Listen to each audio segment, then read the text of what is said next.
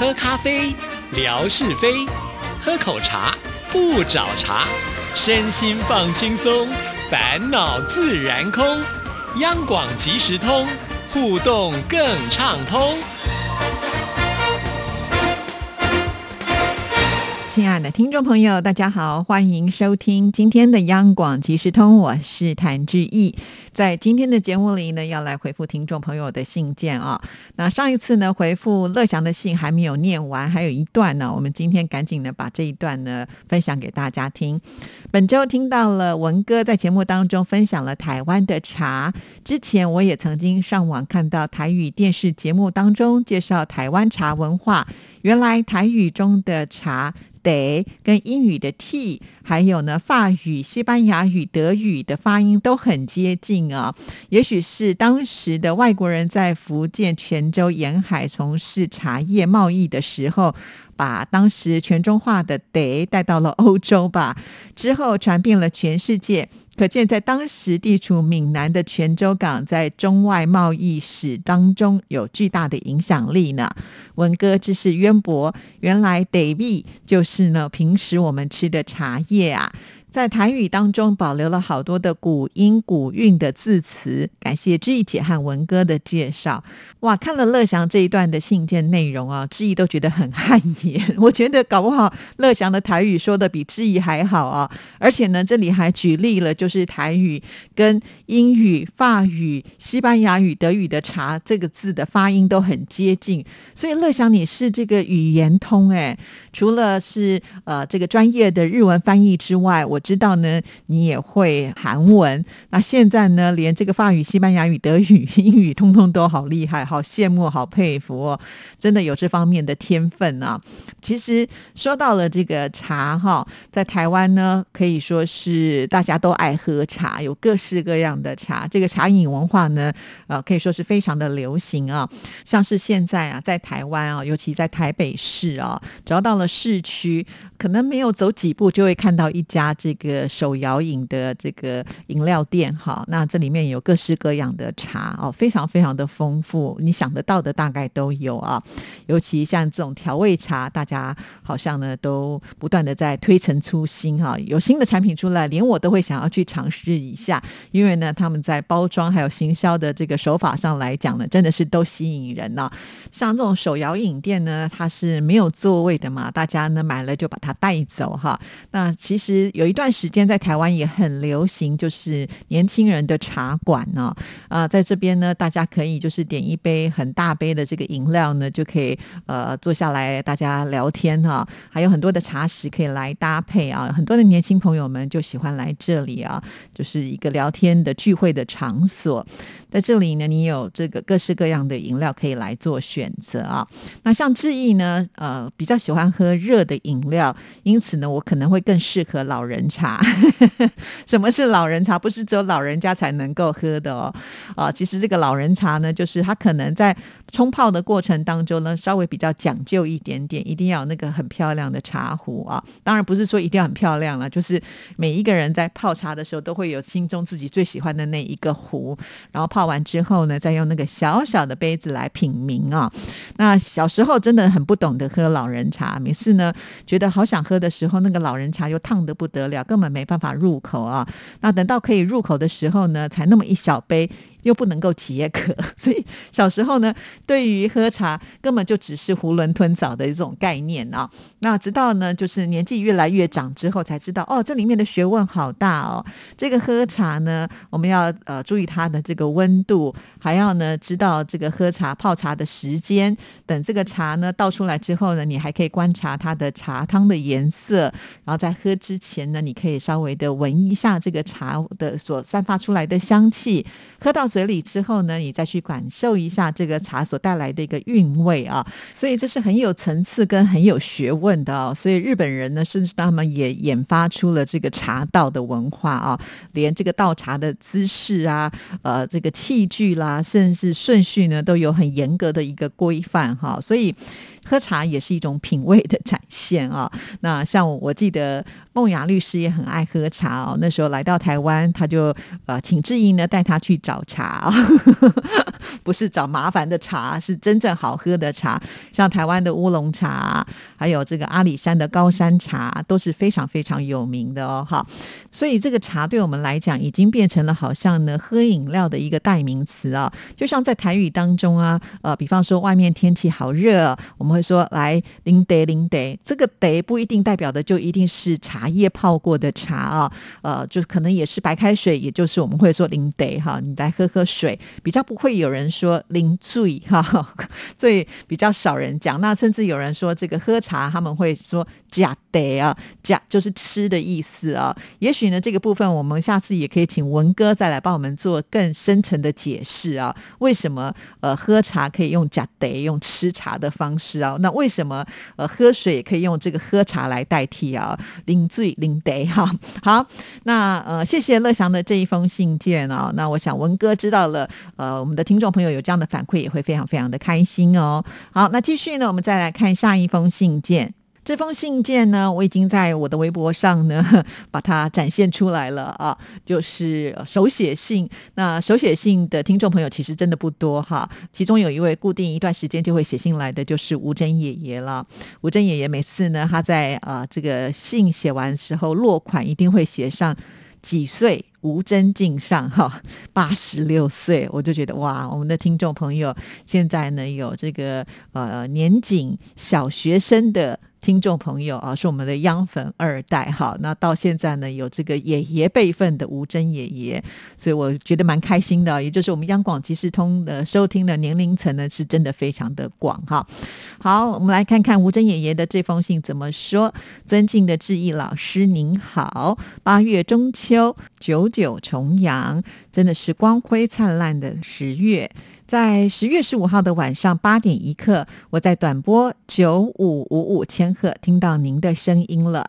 悠然回忆当年在上海与您家人聚餐会面，幸福的过往，还有声音与容貌又汇合了，声音贴亲切感，思念倍增呐！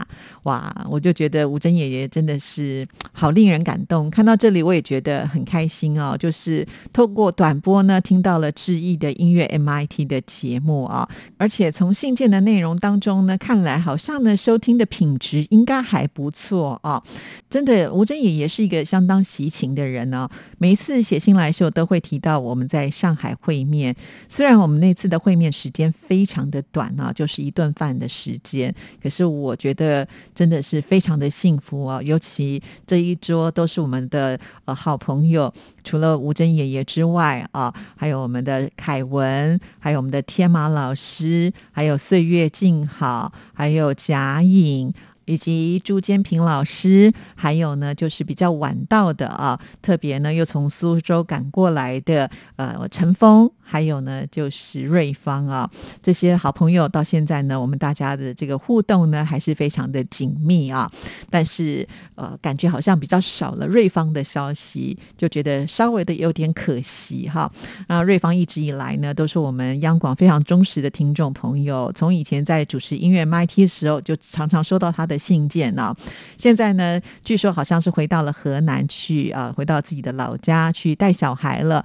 那不知道呢，现在的状况如何啊？如果呢，其他的听众朋友有瑞芳的消息，也欢迎呢提供给志毅啊。很想知道他现在的状况是怎么样了。我会讲这段，其实就是那个场景对我来说也是历历在目的啊。一眨眼呢，也过去了好几年了，就好像呢，呃，吴珍爷爷在这封信里面就提到了说，希望呢我再去上海，或者呢就是他来台湾，我们各取一。对呀，如果有机会，我也很想再去啊！有这么多的好朋友在那里嘛啊！但是因为现在疫情的关系啊，去哪都不方便了。因为呢，每到一个地方，你可能就要这个隔离十四天哈，那来回就就二十八天，那一个月的时间就过去了，所以真的有点为难了。只能期待就是疫情赶快好转，不要再有呃让大家这个出门不便的这种情况了啊！好，那我们再来看这封信件怎么说。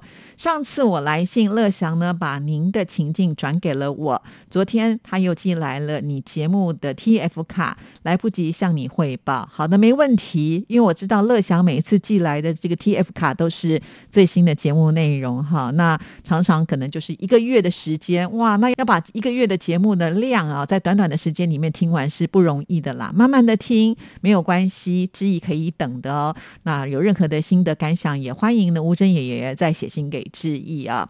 那这里有提到，就是他听我音乐 MIT 的一个心得感想，他其中提到了有这个台湾之音龙虎榜啊，他听了六首的歌曲，有男的、女的，有的是专辑，他们唱的都非常的好，而且呢，大家还会投票给他们呢，甚至呢，这个票数呢还有一千多票。吴珍爷爷说听得好，但是没有投票的权利啊。其实不是没有投票的权利啦，是因为吴珍爷爷家里面并没有用网络嘛啊。那投票呢，我们是透过我们央广的网站呢来投票的啊。